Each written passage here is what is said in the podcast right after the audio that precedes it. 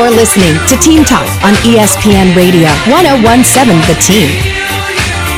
Sam Hauser, I'm Joe O'Neill. Uh, thanks to B J Rains and David Swope for joining us in the first hour. It's the second hour, which means it's five o'clock, which means it's the time we normally do Top five. Will you please take it away, Sam Hauser?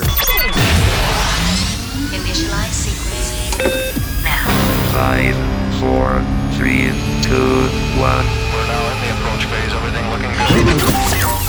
It's time for the Hinkle Law Offices Top five. Hinkle Law Offices, representing motorcycle riders across New Mexico since nineteen ninety. Visit hinkle law offices dot com. Take it away, Sam Hauser.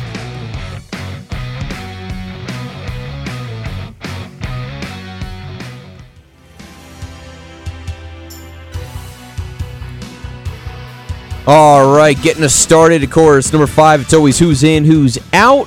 And as we start with who is in, we had some afternoon basketball earlier today. Lobo women playing a noon tip-off game at San Jose State. Not the most efficient game for U N M today, but all that matters is they got it done, sixty-five to fifty-four. Lobos win at San Jose State, their fifth in a row, the longest win streak in the Mountain West, and that key continues to be the fifty-four points. Lobos already had the number four scoring defense in the conference, and that'll get even better after this smothering defensive performance tonight. Tough day shooting for San Jose State. Lobos get four players in double figures. Nia Wilson leading the way with fourteen. So you, I think it was yesterday, the day before, you look back on like th- this season with the success to this point through January for both the men and women is has been a few years removed uh, from having this kind of success. Yeah, it was the two thousand four two thousand five season, the last time they had mirroring four-game win streaks at the same time. Right, and now the Lobo women have moved it to five. Uh, and in case people Uh, hadn't noticed, those Lobo women are now seven and two overall and sixteen. Uh, excuse me, seven and two in Mountain West play, sixteen and six overall. And really, I think if you're going to point to one thing this season that kind of really, you know, turned the switch for the Lobo women was that win at U N L V, and now they're going to have U N L V coming in on Saturday, two o'clock. Yep, Saturday, two o'clock, we get the rematch with U N L V. Should the Lobos win that one, obviously they would get the sweep, but keeping themselves in position for a top spot. More importantly than anything else right now as we head towards the stretch run of the Mountain West season, everybody wants that first-round bye, and the Lobos keeping themselves in good position for that. With the win, U N M also improving to twelve and oh on the season when they lead going into the fourth quarter, and fifteen and oh when they score at least sixty points. sixty's not that many. I mean, like, so yeah. It's a credit to the it, defense. It, it is a credit to the defense, and, and like, if, if all they got to do is score sixty or more to win, uh, then I, I like their chances, Sam. Hopefully it continues. Uh, we'll see on Saturday when they play literally one of the, the top thirty or thirty-five teams in the country in U N L V. They uh, U N L V went to Arizona and, and whacked Arizona. Uh, I mean, this U N L V team is really solid, and that was such a great win for the Lobos. And I, I have a feeling we'll see U N L V women's best come Saturday afternoon. Looking forward to that. To your point, there is uh, net rankings for women's basketball as well. U N L V sitting number twenty-nine today. Sitting twenty-nine today. All right. So uh, what else is going on, Sammy? All right. Well, speaking of basketball, Jerry Jones used the phrase hanging around the rim five times wait, in one wait, quote. Wait. Five times he uses a basketball analogy when describing his Dallas Cowboy Football Club? Not just the not just a basketball analogy, the same analogy okay. of hanging around the rim five times in one quote when talking about the Cowboys' regular season success not translating over to the playoffs. Jerry Jones down in Mobile, Alabama, getting ready for the Senior Bowl, representing the Cowboys at eighty-something years old in Mobile, Alabama. But he's down there, and reporters talking to Jerry.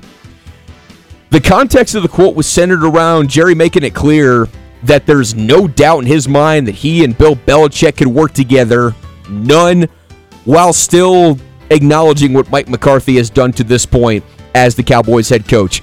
I thought we made a pretty good move four years ago when we hired Mike McCarthy, and he's had some great in-season success. Now, he's come up short three times and advanced us in the playoffs, but I like the fact that he's hanging around the rim, and I like what the team has done to hang around the rim. So I think what the answer that I would have is that I'm aware that we're hanging around the rim. We're not getting the ball in, but when you're hanging around the rim, let's don't discount hanging around the rim. When we are right now with the players we got, and I'm thinking about it from the whole look. Okay, so what I'm thinking about is I've been around basketball a lot of years, many decades. You sure Sam, have. Okay, and I don't know if I've ever heard the term, I mean, like hanging around the rim. I, I like, I mean, the ball is hanging on the rim, but hanging around the rim makes no sense whatsoever. To use it five times.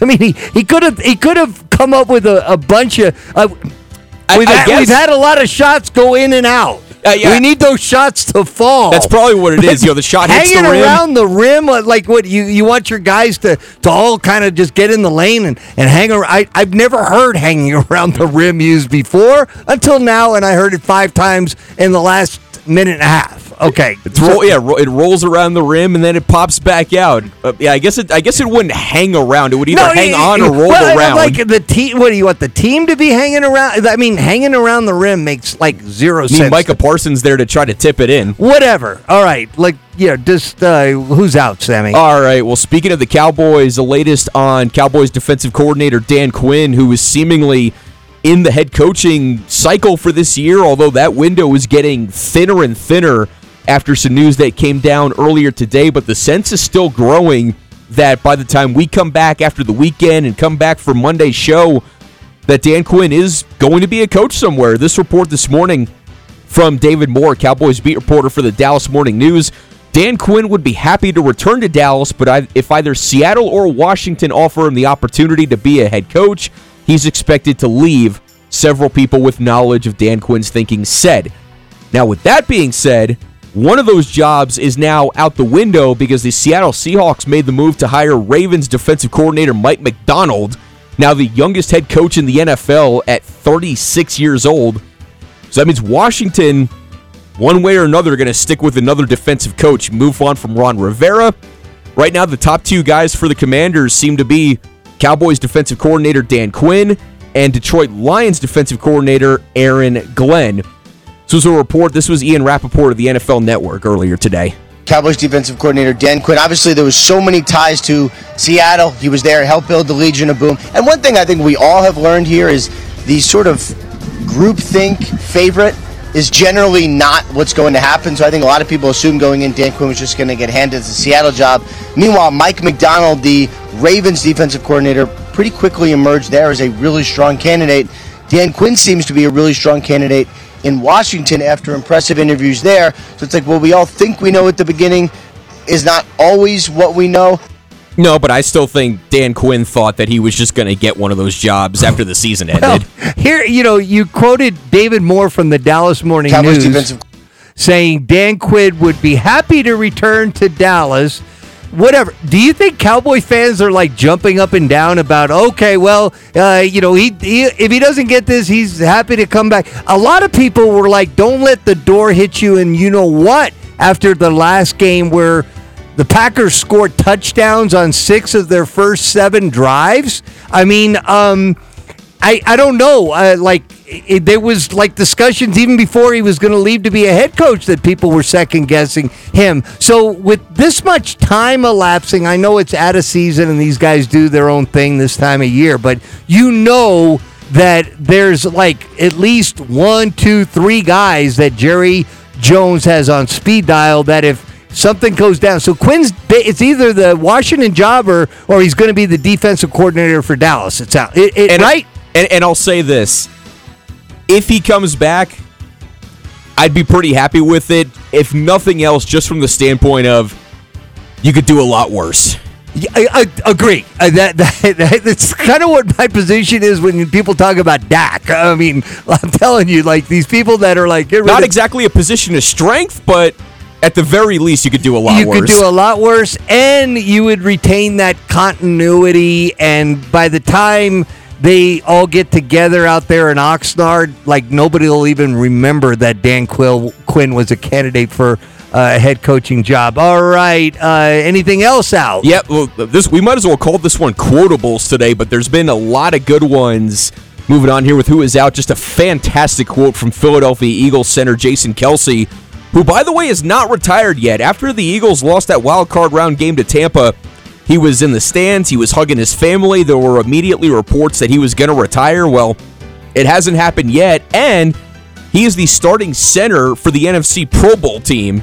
Now, Jason Kelce, not too thrilled about that. He's in Orlando for the Pro Bowl and had this to say about being in the Pro Bowl, quote, "I don't even know what you do in the Pro Bowl anymore, but it's down in Orlando, so I get to k- take my kids to Walt Disney World, and not, not off the Super Bowl Walt Disney World, but as long as Wyatt gets to meet Elsa, I don't think it really matters." And does it really matter who plays set? When you're playing flag football, do you need a guy Jason Kelce's size to be playing like flag football? So I think he needs to show up in his champion sweats with no shirt on and just replicate the scene that we had in, in Buffalo. Buffalo and take his kids to Walt Disney World. He called it Walt Disney World. I can't World. remember the last time I ever heard anybody call it Walt Disney World. It's like when that's like when, when my dad, he would always have this this story where when when when I guess it was called then Walt Disney World when right. it first opened. They had this whole thing where if you were the first person there, that you got some lifetime pass, and he came close. Now, he had a lot of stories like that that I think were fishtails, but that's when it was Walt Disney World. Yeah, uh, and like, you know, nowadays everything's being compressed. You, like, if, if we're, we want Disney. chicken for lunch, I don't say, "Hey, Sam, do you want me to go to Kentucky Fried Chicken and pick a, you know, it's K F C. It's not Walt Disney World. It's Walt... It's, it's really just Dis- Disney. It's Dis- it, Actually, it's Disney Orlando, Disney Anaheim. And there you go. There you go. All right. Uh, what else there, Sammy? What's number four? Four. All right, let's talk some Mountain West basketball. We had four games last night. Utah State winning by twenty-one on the home floor over San Jose State, eighty-two to sixty-one. Great Osobor was just that for the Aggies last night. thirty-one points and seven boards to lead Utah State. His second thirty-point game in Mountain West play already this year. So no matter what happens tonight, Utah State will end the night still in sole possession of first place in the Mountain West. They still need one more team to beat them for the Lobos to be there. Utah State one loss, U N M with two. But Great Osobor putting on his show, and this was one of the other observations that we've made in the last couple of weeks. What these guys have done when they came to the pit versus what they do just about every other night, it has certainly been diminished in Great Osobor, going back to being Great Osobor. Yeah, and uh, yeah, I, and let me just tell you, that, that scene in Logan there, I mean, I noticed Boise, uh, place hosts twelve thousand. Their last three, uh, four home games, they're getting eleven thousand plus. I mean, they get great crowds there in Logan. Uh, C S U, unbelievable crowd against San Diego State. It's good to see there's other teams in this league that are drawing great, great crowds for their home games. All right, what else there, Sammy? All right, Colorado State goes just about wire-to-wire on the home floor, much to my surprise, against San Diego State, but this was really a gotta-have-it game for Colorado State, and they got it. Rams win seventy-nine seventy-one.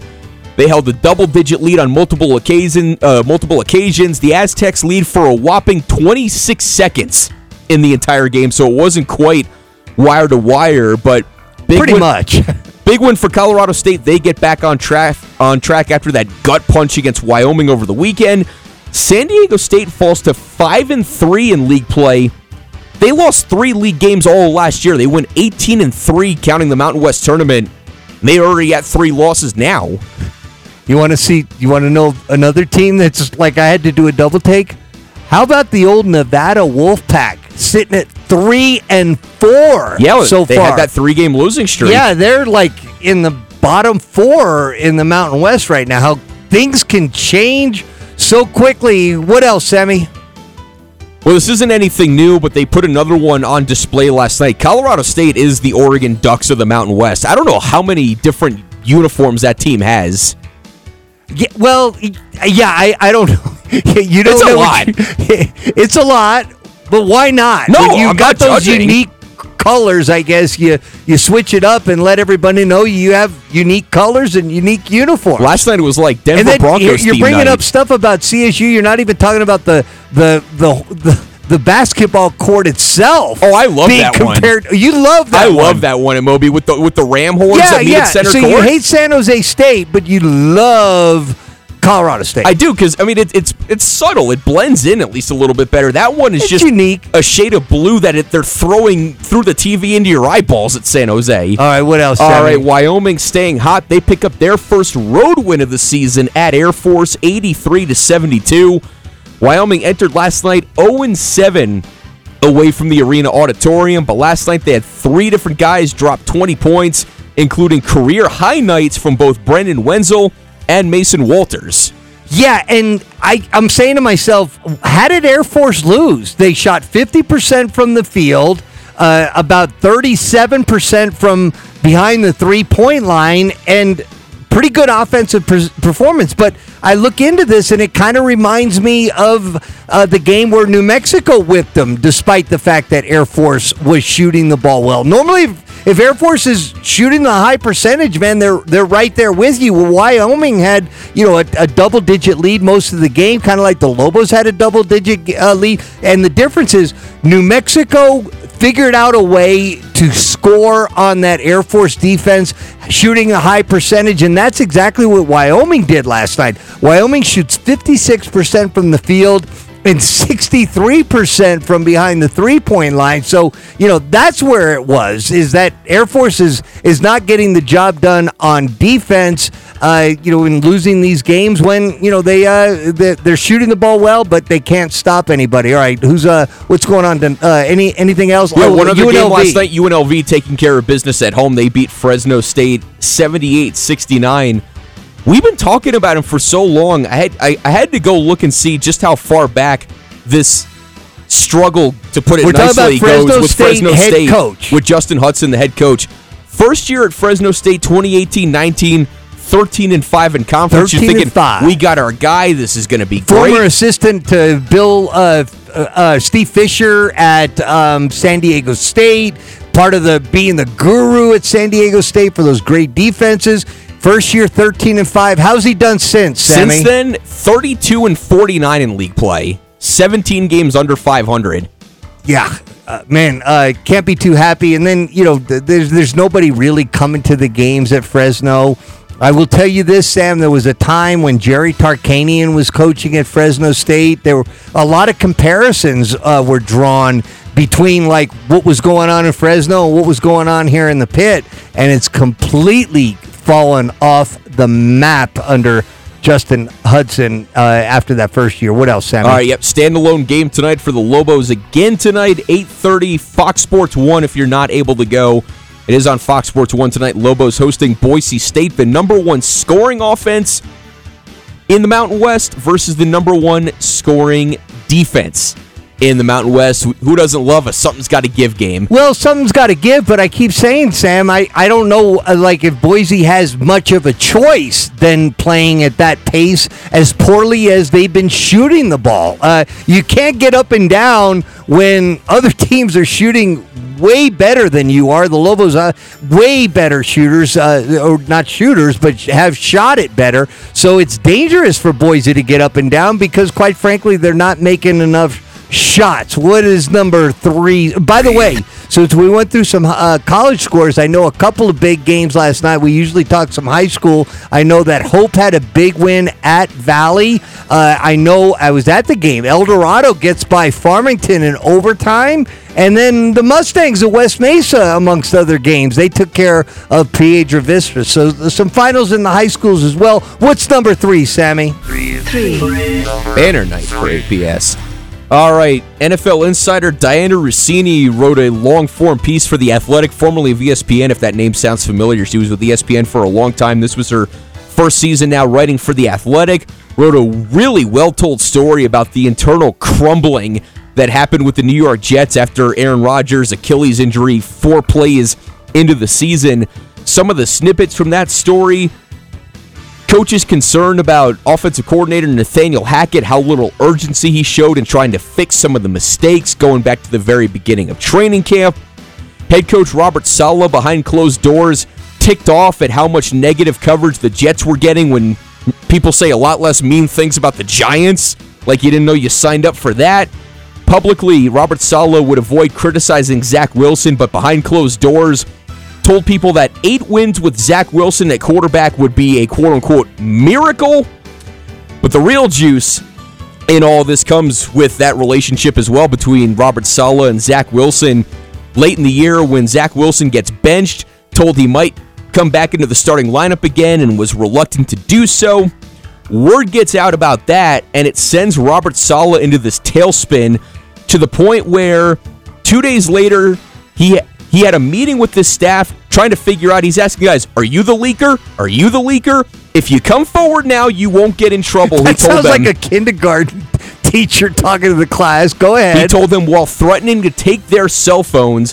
Staffers were bemused by Saleh's obsession with the Wilson story and his reaction to it. And nowadays, uh, a kindergarten teacher's probably telling the kids, you know, we'll take your cell phones if you don't pay attention, right? Be surprised. It is twenty twenty-four, Sam. Okay, so uh, now you've got every coach that is, you know, clearing their text history and all of the people they've talked to when they go into every meeting, because Coach Saleh might say, give me your phone, young man, give me your phone. All right. Uh, anything else? Well, Sammy? Every time I hear stories like this, it always reminds me of a different time in football, a different paranoia, time, a little paranoia, a different time for the Kansas City Chiefs. I mean, it, it's it's funny. To, like if you're a Chiefs fan, you can kind of laugh about this now because you're going to your fourth Super Bowl in five years.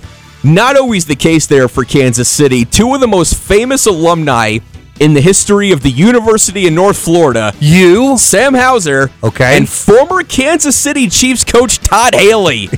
Former Steelers assistant, but former Chiefs coach Todd Haley, just before he gets fired in twenty twelve, he does this piece with the Kansas City Star, and nobody knew he was going to get fired, and certainly the people with the newspaper didn't know what gold that they were about to get.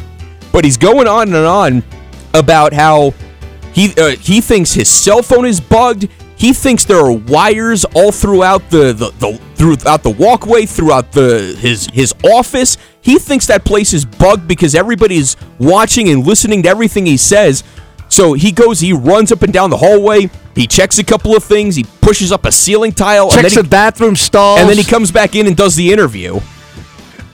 Yeah, like I said. For no reason, but he was just paranoid that... that that the Chiefs front office was, was spying on him. Okay, so the, the Chiefs obviously denied that they've ever done this sort of thing, right? Yes and no, because the Chiefs, oh? they, they put out an official team statement denying it, only to have then-team president Mark Donovan go on the record saying, I'm not going to say we've never done it, but it's not something we do, but I'm not going to say we've never done it. Could you? So Todd Haley was right. Goodness gracious. All right. And that's the same team that's now going to its fourth Super Bowl in five years. Yeah, they probably have ring there when where the players enter the locker room. And, oh, my goodness. Cameras all over them, I guess. Uh, that's why we always say that before you get to the schemes and who you're going to draft and who you're going to sign and what plays you're going to run, this all gets sorted out before the season kicks off, depending on what kind of kooks you have in your front office or if you have, you know, some stability there and not people who are thinking that they're being watched all the time. But like you said, everything is working Everything's out pretty fine good. For them now. Yeah, yeah, yeah, yeah. All right, maybe Todd Haley wasn't uh, the right fit, even though he went to North Florida University there. Uh, the other famous alumni in, other than Sam Hauser, and I'm not talking about the N B A Sam Hauser either. What's number two, Sam?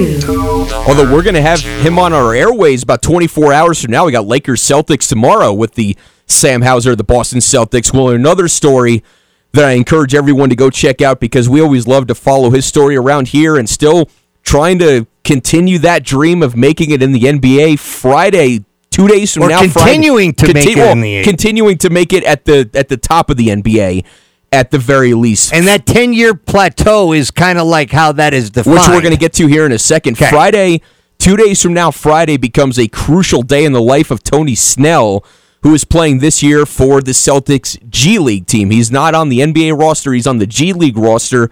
And that matters because, according to a story from Yahoo Sports, N B A reporter Jake Fisher, Snell would need the Celtics, or in theory, another team, to get him on their N B A roster by Friday for this season to count as his tenth year of N B A service, and that matters because ten years is the cutoff to get into the N B A, uh, National Basketball Players Association's retiree benefits program with an extra level of a of an insurance plan that would cover his entire family, not just him. So, uh, quite a career for Tony. Pull up Tony's information here, because I I know uh, that you know we we know he got drafted in the first round by the Bulls. Yep. I know he played for the Pistons, the Bucks, the Hawks. He's playing for the Celtics now. Any other in between there, Sammy? Yeah, uh, two years with the Trailblazers. Uh, twenty twenty-two is with the Pelicans, and now he's with the Maine Celtics. Yeah, uh, how about that? And uh, made over fifty million dollars in his career. So, I mean, he, he's he's made a good life for himself. For somebody. I, and I was in a certain circle when he decided that he wasn't going to come back and that he was going to go train for the N B A uh, draft and all this. Everybody, well, I shouldn't say everybody. I heard very few people saying, dude, he's a, a surefire you know, fifty million dollars player in the N B A. Lottery pick and all that, right? Uh, right. He was not a lottery pick. No, but, but a, yeah. I'm playing. A- right. I got you. I got you. Um, so, like, yeah, they were like, he's he's going to be way better off coming back and playing another year of college basketball to hone his skills on this, that, or the other. He rolled the dice, and he was confident in himself. And because of his high character and the, like, the length that he had and his willingness to play defense, he stayed in the league ten years, and he's made a lot of money. And um, Tony Snell, he's like kind of a, a well, I should not even say kind of, he's a very quiet guy. You'd see him all the time walking to practice from Lovo Village back and forth, and, you know, just real, real humble kid, um, very spiritual kid. And he uh, had to make up that, uh, obviously, a, a lot of N B A um, teams liked, okay? Uh, so uh, anything else on the top five? Uh, yeah, go ahead. Number one, yeah, I'd say that's uh, another thing. Big news today for the P G A Tour, re- reaching a deal with Strategic Sports Group, made up of billionaire team owners from the N B A, from Major League Baseball, infusing up to three billion dollars for a new for-profit entity, P G A Tour Enterprises. Basically, all this is to try to keep up with what LIV is doing, because there are still golfers that are going from P G A Tour to LIV, and this whole thing a couple of years ago where Jay Monahan says, well, we're not-for-profit, so we have no chance of keeping up with what they're going to be able to do financially. Well, now you got this group coming in made up of five team owners that are going to infuse one point five billion dollars up front, with the possibility of another bill and a half coming later down the road. So we have a number of, like, professional sports teams, like, kick it into the P G A to help this whole thing, right? Yeah, so uh, just going over the list here, you have Arthur Blank, the owner of the Atlanta Falcons. Okay. You have John Henry, the owner of the Boston Red Sox. You have the owner of the Milwaukee Brewers, which, oh, it's kind of interesting because Rob is. Manfred's been banging on his door to put some money into Miller Park and have some, or it's not called Miller Park no, anymore, but to upgrade the stadium. But he's in on this. Got the owner of the Celtics, and if there's a project going on that can put you in the spotlight, Mets owner Steve Cohen wants to be a part of it. That's right. All right. So uh, I tell you, they got off to a bad start in the release that they sent out about all these new people and these teams. They they spelled John Rahm's name, first name J O H N Rahm. Saw that. Not good. Uh, and then his team is called Legion thirteen, and they listed him as Legion twelve. So, you know, like, when they're messing up New Mexico and New Mexico State, that's not the only thing that's getting messed that's up right. there. All right, nice job on top five there, Sammy. That's tonight's Hinkle Law Offices Top five. Hinkle Law Offices, representing motorcycle riders across New Mexico since nineteen ninety. Visit hinkle law offices dot com.